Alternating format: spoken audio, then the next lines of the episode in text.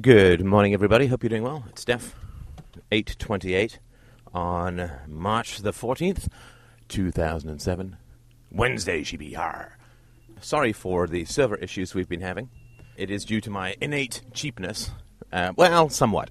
The um, uh, right now, for those who are interested in the technical minutiae behind the scenes, right now the Free Domain Radio website and the message board.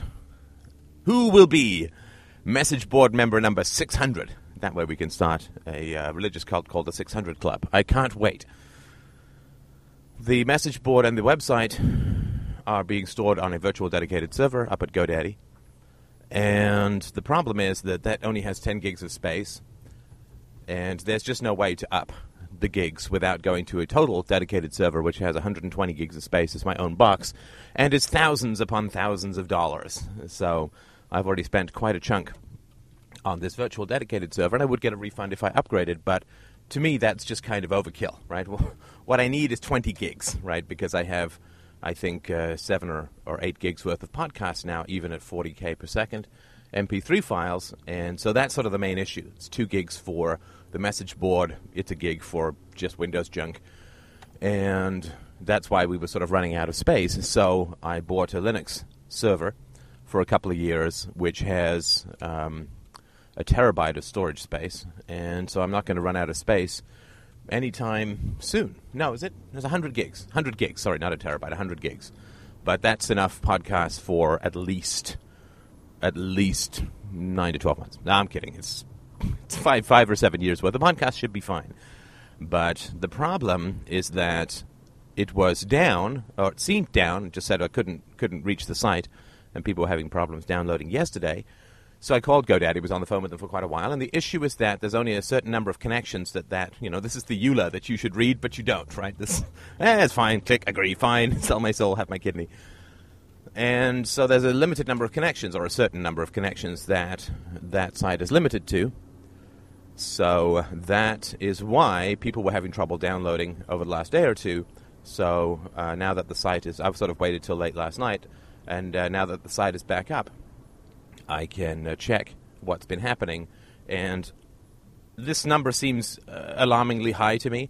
So uh, uh, you know, take it with a grain of salt. It could just be because people were repeatedly trying, or there was requests to get the files, but the uh, requests were um, like almost a quarter of a million in the first half of March, or at least up to the 13th.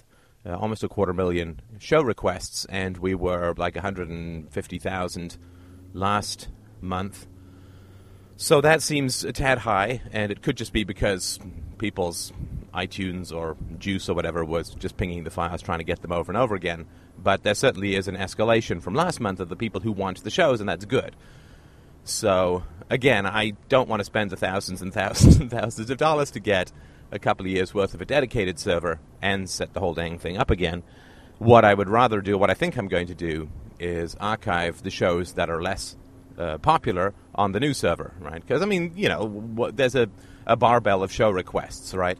So there is um, uh, the shows at the beginning, right? We had 300 new listeners so far this month in the last sort of 13 days. So people are working their way through the early stuff, and then, of course, there's a whole herd of people who have made it to the later stuff. God bless you, my fellow pilgrims. And those people are pinging the latest shows, and uh, so, so of course, uh, in my sort of technical, vague approach, I tried putting the latest shows on freedomainradio.com, figuring that if I just archive the bulk of the older shows on the new file server, then there's no limit, I think, on the number of people who can hit the, uh, the, the dedicated server. So I put them there, and people were saying, "Well, I still can't get them." And I checked the file name, and I checked the location, I checked the XML file like five times. Then I remembered that our good friend who's helping me with the web server had put a redirect on Freedomain Radio to put it to freedomainradioshows.com. So even though the XML file was pointed at Freedomain Radio, it was in fact going to Freedomain Radio Shows. So we'll get that sorted out, and uh, I'm gonna guess. I mean, I don't know. I don't know how long it's it's going to be until a um, a total server is needed, but the people who are pinging the intermittent, like the shows in the middle, like the shows from like 200 to say 500, it's lower, right? As sort of people work their way through stuff. And particularly the Freedomain Radio underbar 1 XML is not pinged as much as the other two, which just sort of makes sense. So uh, I think that, I mean, if I can just keep the most recent 50 shows, say, on the dedicated server where there's no limit, and maybe the earlier shows, and then put all the rest on the other one, then I'm going to have enough room for at least another year to 18 months without having to lay out the lashings of cash required for a dedicated server. So, uh, anyway, I hope that uh, I hope that makes sense to you. It takes a while to set these things up. Transferring everything over, if I were to, it's not not just the money. I mean, yes, I'm stingy with money, but I'm also stingy with time, and that is uh, at a premium. And just to keep you informed uh, of what's going on, the, the, the great question, well, relatively great. See, there's the Big Bang, the existence of God. Number three, I think, pretty much on the big questions of the day, is uh, how is the categorization of the shows coming along? And I must say, tastily. There is a tasty little categorization that is going along. I've solicited people who have categorized the shows on their own. I've got it all into a database. I'm working on a web interface, so there will be some way of categorizing the shows. But uh, just to forewarn you, it may be for people who've donated, and it may be for subscribers. It may not be uh, for uh, everyone because it's been quite a lot of effort to get this thing up and cooking. So, just to warn you that categorization might be a tasty little extra that comes with a, a small chunk of change. So, just to let you know, hardened, cold, calloused, mercantilist, robber baron capitalist on the loose who's going to charge a little bit for access to these categorizations. At some time, I mean, at some point, when when I get this down, what I would like is to have the capacity to both have categorizations and also, you know, save your categorizations based on your login, save the ones that you want, and also generate custom XMLs. Like if you want to send 12 podcasts to someone you know, then I would like to be able to generate that so you could send them an XML file or at least a, um, a, a, site, like a, uh, a little temporary site where they could get just those podcasts. I think that would be kind of cool, but that's uh, going to take just a little, little while. So that's sort of where that's heading. But the show categorization is coming along quite nicely. Uh, there's lots of different ways we can categorize. We have tree views, we have drag and drops, we have dynamic sorts, we have. Uh, and also, of course, a rating system is key. A rating system and comments for the podcasts, I think, is important. Uh, it seems to be uh, uh, something that is helpful in YouTube, which has, of course, the rating system, and it has the comments section with replies. So I just wanted to, but that, that's going to be need to be t- uh, fairly tightly integrated into what's going on in the community server interface, which we have a benevolent expert on on hand who uh, will probably help with that. So thanks again for all of that.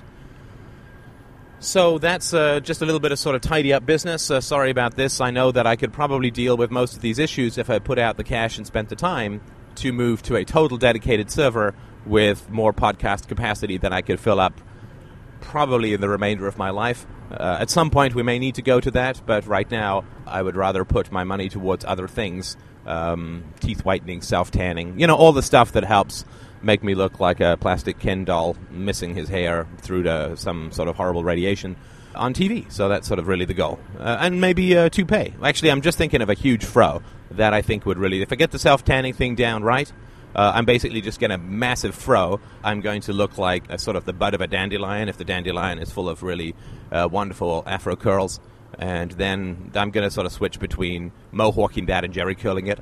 So that's really, it's going to be a real changing kind of thing, right? You know, they have these YouTube things where people take pictures of themselves for three years straight. I'm going to do that, but really just with my Frodo, um, you know, Rastafarian braids and all that kind of stuff. So I'm really going to sort of work on that just to uh, help raise my credibility uh, in the eyes of, um, well, people who matter.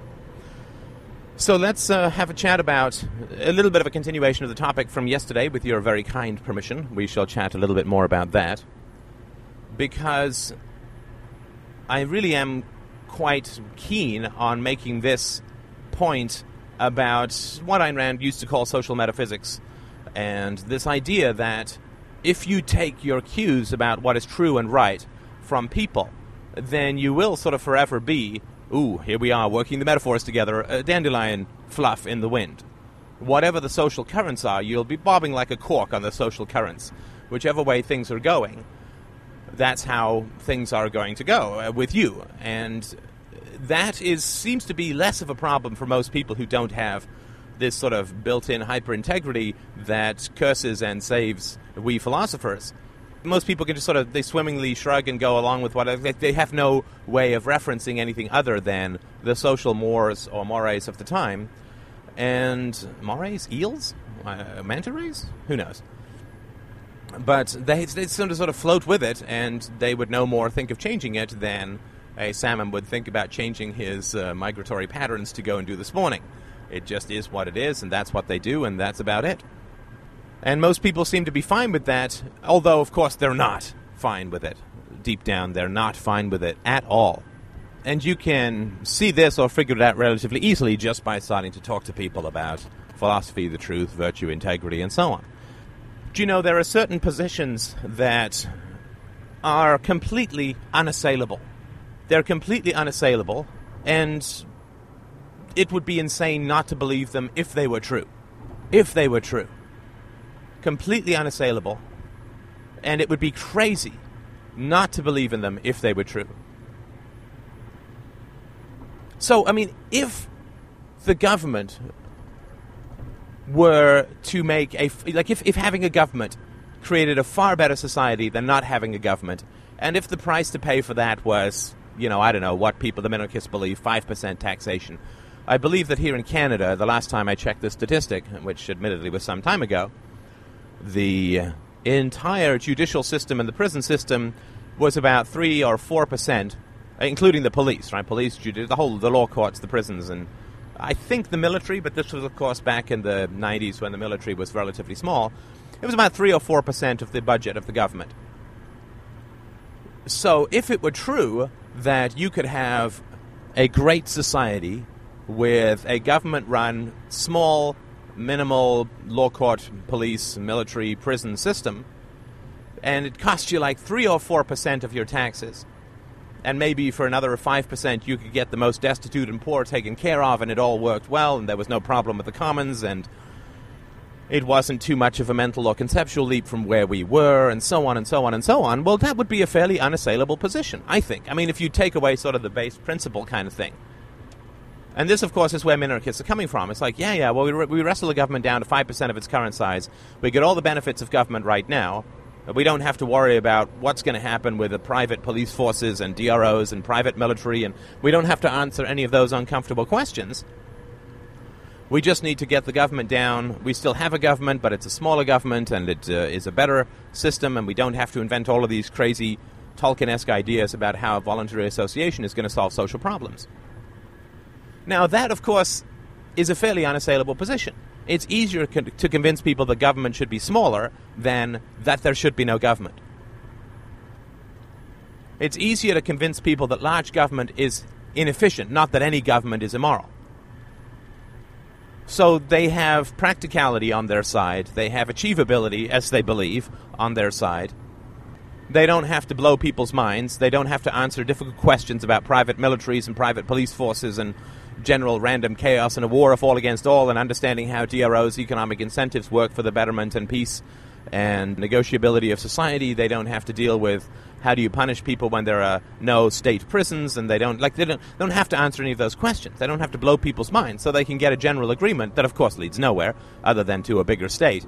But it's a fairly unassailable position from a sort of practicality standpoint and a workability standpoint in terms of debating. Right? There's that which works in debating, and then there's that which works in the world, and the two are often not particularly related. What is it that Marlon Brando's character said in A Dry White Season? The justice and the law are often distant cousins, not particularly known to each other. Here in South Africa, they're not even on speaking terms. Something like that. Uh, that's not a good Brando impersonation, but he was sort of a caricature of himself as he got older anyway, so bloated acting man beast. So, from that standpoint, who wouldn't want these sorts of things? I mean, it's much easier to debate with, it has a certain practicality, you get to appeal to the nostalgia for the founding fathers, and that uh, just seems like much more beneficial. It's the same thing with compatibilism, right? The determinism slash free will thing.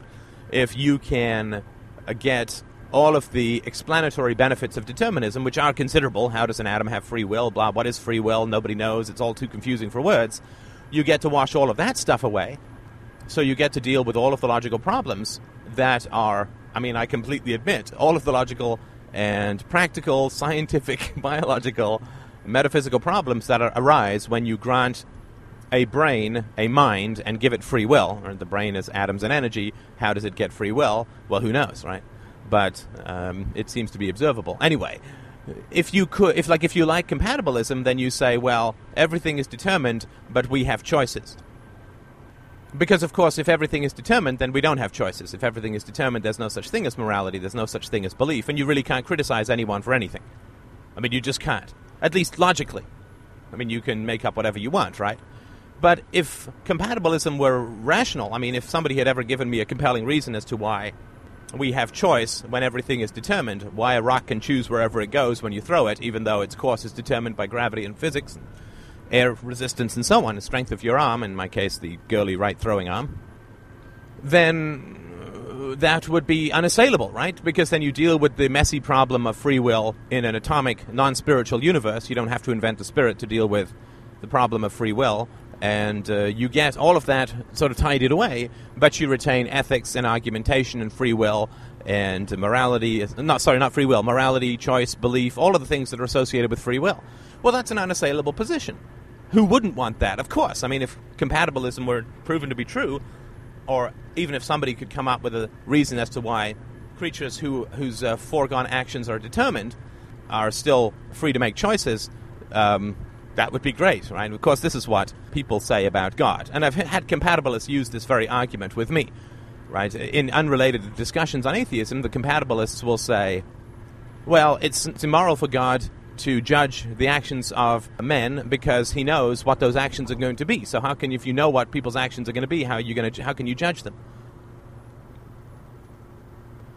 And then I say, well, this is, isn't this true of compatibilism? That if people's actions are predetermined, then you can't judge them. I mean, you can, but then you're just basing it on an illusion of free will, which you say is not real.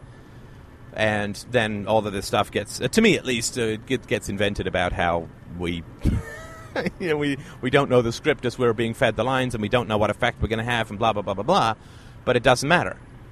I mean, I don't know exactly where a rock is going to land when I throw it, but I don't yell at it to change course and that it's doing wrong by going the way it's going, because I accept that it's going to land wherever it's going to land, regardless of what I say. I don't know exactly where it's going to land, but I do know that where it's going to land is not affected by me yelling at it. And anyway, so that's another sort of position where if it were true, it would be unassailable. And this is, of course, what a lot of people do in debating is they ignore the contradictions of their basic premises and they say, well, this solves all the problems. And of course, it would be unassailable, which is why people get so angry at me about free will. Because to them, it's like it solves every problem, it's perfectly rational, it doesn't introduce this haywire thing of free will, and yet it retains all of the capacity to judge and moralize and debate and work for a better world and all these kinds of things. And so when I reject that, I mean, boy, oh boy, I mean, second to prostitution, the free will debate was pretty ferocious. Uh, people get really angry. And of course, I would deliberately provoke people into anger who were determinists because that just disproves their own thesis, right? If I say that the rock is going to land wherever it lands when you throw it, and then I get enraged when it lands in a certain place, obviously I don't believe that the rock is going to land. I take it personally that the rock lands. If I say I have nothing to do with where the rock lands, or if I do, then I'm just another rock hitting it in midair. I throw two rocks together. That's what debating is in a deterministic universe. You throw two rocks together, they hit each other and bounce. Well, no, none of those rocks, if they're rational and could think, would say, well, I'm choosing where I land, I'm choosing where they were just colliding. And we don't know what the collision is going to land the rocks, but we would accept that it's predetermined, right? It's not determined by volition because there's no such thing as volition. But when determinists get angry at me for my opinions, then they're obviously just rejecting determinism, right? Then obviously they're about free will and they're blaming me for my rejection of their beliefs. So I would do that sometimes fairly deliberately, just because it would help to under. I would hope, although it never really did get that far, not so much for the people who are determinists who seem to be uh, unable to um, sort of even recognize this basic problem about uh, morality and free will. They don't change their minds, but of course, it's the people who are on the fence who I'm talking to, not the people who are committed to a camp and uh, don't seem to have any ability to change their mind. And of course, they may feel this about me as well. But the difference is that I hold them responsible for not changing their minds, and I have no mind to change if determinism is true, and therefore I am not responsible So they get more angry at me when I'm not responsible than I do at them when they are responsible in my uh, particular view of things. So that is, um, but that's sort of an unassailable position. And it's the same thing is sort of true in certain kinds of, of God. In certain, if, if you could live forever, which would be cool, I'd love to live forever. If you could live forever, and if some sky ghost was watching out for you and there were no negatives to it, as people say, well, faith gives people comfort, makes them happy. It, it believes it makes them believe that they'll be reunited with their loved ones who inflicted religion on them. Ah, anyway. Then, I mean, if you only look at the pluses and none of the negatives, then anything looks great. It's like in economics. If you say, well, we've got this job stimulus package as $2 billion, it's going to create a million jobs or whatever, right? A 100,000 jobs and it's going to reduce unemployment. Well, what could you conceivably say against that? Right? Economics is always about looking at the hidden negatives of transactions. If you have a $2 billion stimulus package, you're destroying far more jobs than you create. But the people who get the jobs are conscious of and know it and uh, appreciative and, and happy and will vote for it. And the people who lose their jobs or who don't get jobs because they would have otherwise been created if this money had not been forcibly redirected those people never know their loss. They can't trace it to the direct thing, right? So it's always looking for the hidden costs of things. And philosophy is always about looking for the hidden costs of things. I mean, the benefits are obvious to particular forms of belief. But the hidden costs is really the job of the philosopher to point out, which is why philosophers and economists are so irritating to people. Because people want to believe that things are just simple and you just look at it this way and you just do this and you just do that and the benefits are obvious and what are you copying on about these potential or possible negatives that you can't prove, and blah, blah, blah, blah, blah. Well, in my view, at least, looking at the hidden costs of things is essential. And of course, looking at the principles of things is essential. And that, of course, is a very, very important thing. Everybody talks about social approval, not sort of explicitly, but implicitly, and really what's going on when people try and tell you what's right or wrong in your life mm, for the most part, unless they're like rigorously self-examined and rigorously trained philosophers, what they're telling you is do what I say or I'll disapprove of you. And of course, the costs of that are hidden, but the benefits of that are clear.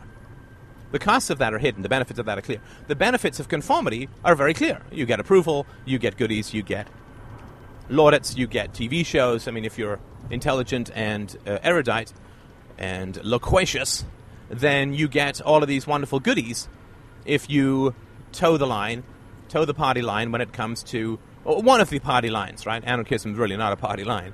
But if you tell one of the established party lines, you will get many goodies, right? So then you can be, uh, man, sorry, Ann Coulter on some show talking trash about Quebecers and making snide comments and being just generally irresponsible and irrational.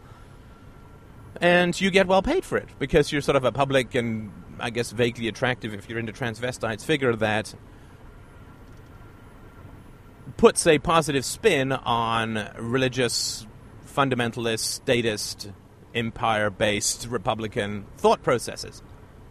And you'll be well paid for that be well paid for talking that kind of trash because people like that kind of trash. Reinforces them. So the benefits of conformity are very clear. And when we're children, of course, the benefits of conformity far outweigh the negatives. Far outweigh the negatives because the negatives are just so enormous. Just so enormous. The benefits of nonconformity with our parents is psychological destruction for the most part. I mean, it really is life or death at that time in our lives. So that aspect of things is pretty clear. The benefits are very clear. The costs are somewhat hidden and really only show up as in later life, right? They show up as vague depression, ennui, fits of anger. They show up as uh, as addictions, as uh, courtingly self-destructive behavior, as loneliness, as uh, codependency, as you know, all of these things that happen when you have to prop up a failed self. Like, you know, these things, a failed state. Well, the world is full of failed selves, or and I mean that by that they have failed themselves, largely because they have been failed by those who, who parented them or who taught them. The world is full of these failed selves, and those selves then have to sort of prop themselves up. Right? They have to prop themselves up, and they do this through collectivism. Uh, they do this through uh, beliefs that any philosopher would find bizarre, uh, like religion and, and, and patriotism and all the love of family and so on. but it's all sort of sheer and mere emptiness.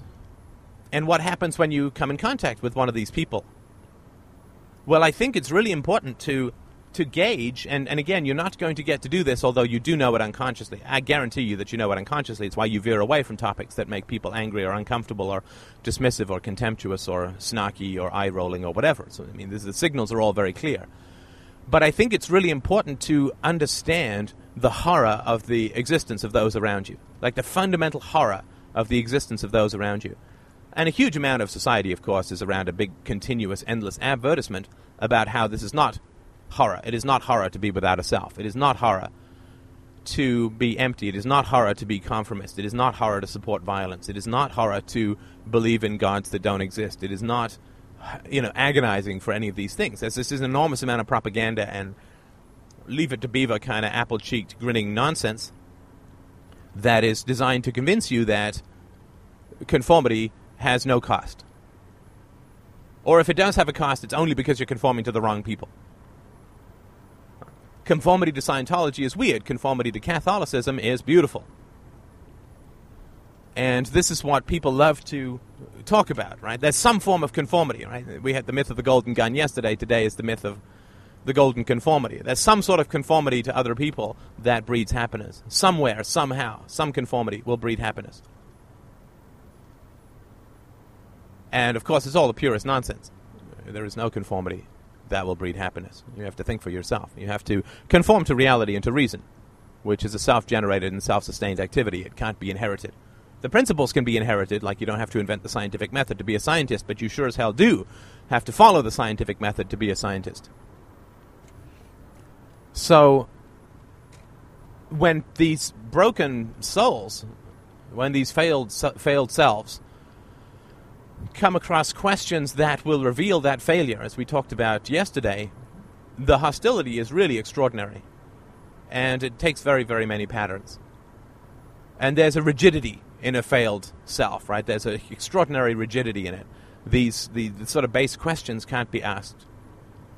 And this rigid hostility that we all face is really, really key to understanding how it is that we end up where we end up and why it is that we generate so much hostility and it's it's a very very hard thing to come across, and it does take an effort of almost willed self confidence. I mean, it's not that willed insofar as if you just take your reference point from reality and empiricism rather than from the emotions of those around you, then it's not really that willed a sense of self confidence, but it really does feel that way when you're starting out. You know, it's just you and me against the world, right? Where you say, well, everybody dislikes my true self. Everybody dislikes my questions. Everybody seems hostile when I open my mouth. Or whenever I open my mouth, people act as if I'm trying to convince them that they should put uh, teapots on their heads and dance the Macarena without dropping it.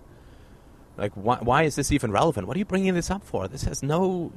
Well, what's the context for this? I don't know what you're talking about. A completely bizarre thing that you're saying. What, what on earth are you on about? Uh, this makes no sense. And so people will just sort of pass it by. Like you just suddenly I don't know, ralphed up a bit of bile and spat it on a conference room table. People would just kind of ignore it with their eyes a little wide and just move on to other topics. And that sort of the yakking of philosophy that people wish to not deal with is very fundamental. And if you push it, they'll just get hostile or further, you know, more contemptuous. If you take your reference point as their emotions, then of course you're just weird and, and out of context and not firing on all cylinders and strangely obsessed with weird abstracts and you don't really know what, what's important and you don't have a clue and, and you're out to lunch and you're a space cadet and all these kinds of things, right? That's, of course, exactly what. Uh, it's how philosophers are inoculated, right? That's how they are rendered harmless to society, which is harmful, right? So this is how the antibodies of the cancer uh, kill the, um, the agents that would kill the cancer. I mean, that's how, that's how it works. So to reach past this and to get through to reality, past all of this hostility and indifference and contempt and all this, that, and the other, to actually reach reality through all of this is not the easiest thing in the world. And it requires that you accept an enormous number of things about reality that are frankly, uh, sorry, about people and reality that are very hard to accept. Very hard to accept. At least it was for me. Maybe it's easier for you. But you have to accept that people are lying and that they know that they're lying at some unconscious level, and that's where the hostility comes from. That people are faking it, that they're just making up the most abysmal nonsense to get through life and, in a wide eyed manner, calling it all true and factual and absolute, that they're making uh, extraordinary knowledge and virtue claims that they just don't have any right to and don't have any reason to, and that they know this fundamentally, which is where their hostility comes from. And let's not even bother with responsibility, but just talk about the etymology of these kinds of things. So, uh, accepting that you're surrounded by ruined souls, by broken people aping wholeness, by shattered souls faking integrity and hating anybody who asks questions, accepting that is a pretty it's a pretty rough thing, right? But but you know it deep down, right? You know, and if you reject it, you just end up with depression and insecurity, right? Because when you reject your knowledge, that is clear and evident, right? It's clear and evident if everybody reacts to you with hostility and negativity, then either you're a really bad person and everyone else is virtuous, or you're a really good person and everyone else is bad. But those are the only two possibilities. And the way I think that you can deal with this is just look at the world, right? Is the world virtuous? Is the world a virtuous place? And are you doing terrible and immoral things? It's not that complicated a question. We just really don't like the answer, right? I mean, that's the philosophy in a nutshell. It's not that complicated a question. It's really easy to answer. We just don't like the answer. So you just look at the world. It's the world. Look at the people who reject me, really moral, good people. And am I like a really bad person? That's all it really comes down to. The people who roll their eyes at me and who scorn me, are they really good people? Are they moral people? Would moral people scorn a legitimate question? Would people who had integrity and curiosity and virtue, would they be hostile towards honest, and curious questions of depth. And is the world a shining example of progressive virtue, and I am sort of the black sunspot on the shining, virtuous, foaming, sun, sunny world of, uh, uh, of, of society?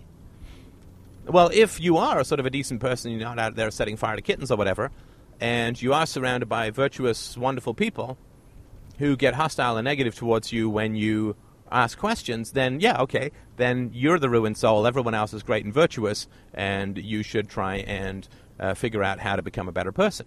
But I guarantee you that's not the case, because you know, good, honest people, uh, decent, moral people, uh, don't even have to be philosophers, but they're not going to roll their eyes at honest questions of depth. Right? The only people who are hostile towards honest questions of depth are those who don't like the answers that could even come out of it, or don't even like where the questions could lead, because they're faking virtue while performing vice, performing corruption. So, I mean, it's just a basic swing of perspective that you just kind of have to get a handle on. And I really suggest that this is the, one of the most important questions, if not the most important question, if you haven't dealt with this already. The most important question for you. The most important question for you. Because if you don't know your relationship to the world in terms of virtue and rejection, in terms of acceptance and hostility, if you feel the hostility of others and interpret that as negativity towards yourself, then philosophy, of course, is just going to breed misery. And really, what's the point of that? That's not going to get you any kind of joy or happiness. That's going to be a pretty miserable existence. And I do want philosophy to bring you joy, but I'm telling you, it's going to bring you a little bit of pain first, which is that you do have to look at the rejection that you have experienced in your life. You do have to process it relative to people's virtue and vice. You do have to look at the world, and you have to come to a conclusion. If you want philosophy to bring you happiness, you have to come to a conclusion about what it means to be virtuous in a corrupt world, what it means to tell the truth in a world that lies to itself and desperately doesn't want that to come out, but knows it deep down. Because if you can't come to that conclusion, then you will forever be bewildered, confused, and upset, and feel negative towards yourself and court things like depression and insecurity, self hatred. You will forever feel all of those sorts of things, and that's a real shame because that's not the truth of things. Thank you so much for listening. I will talk to you soon.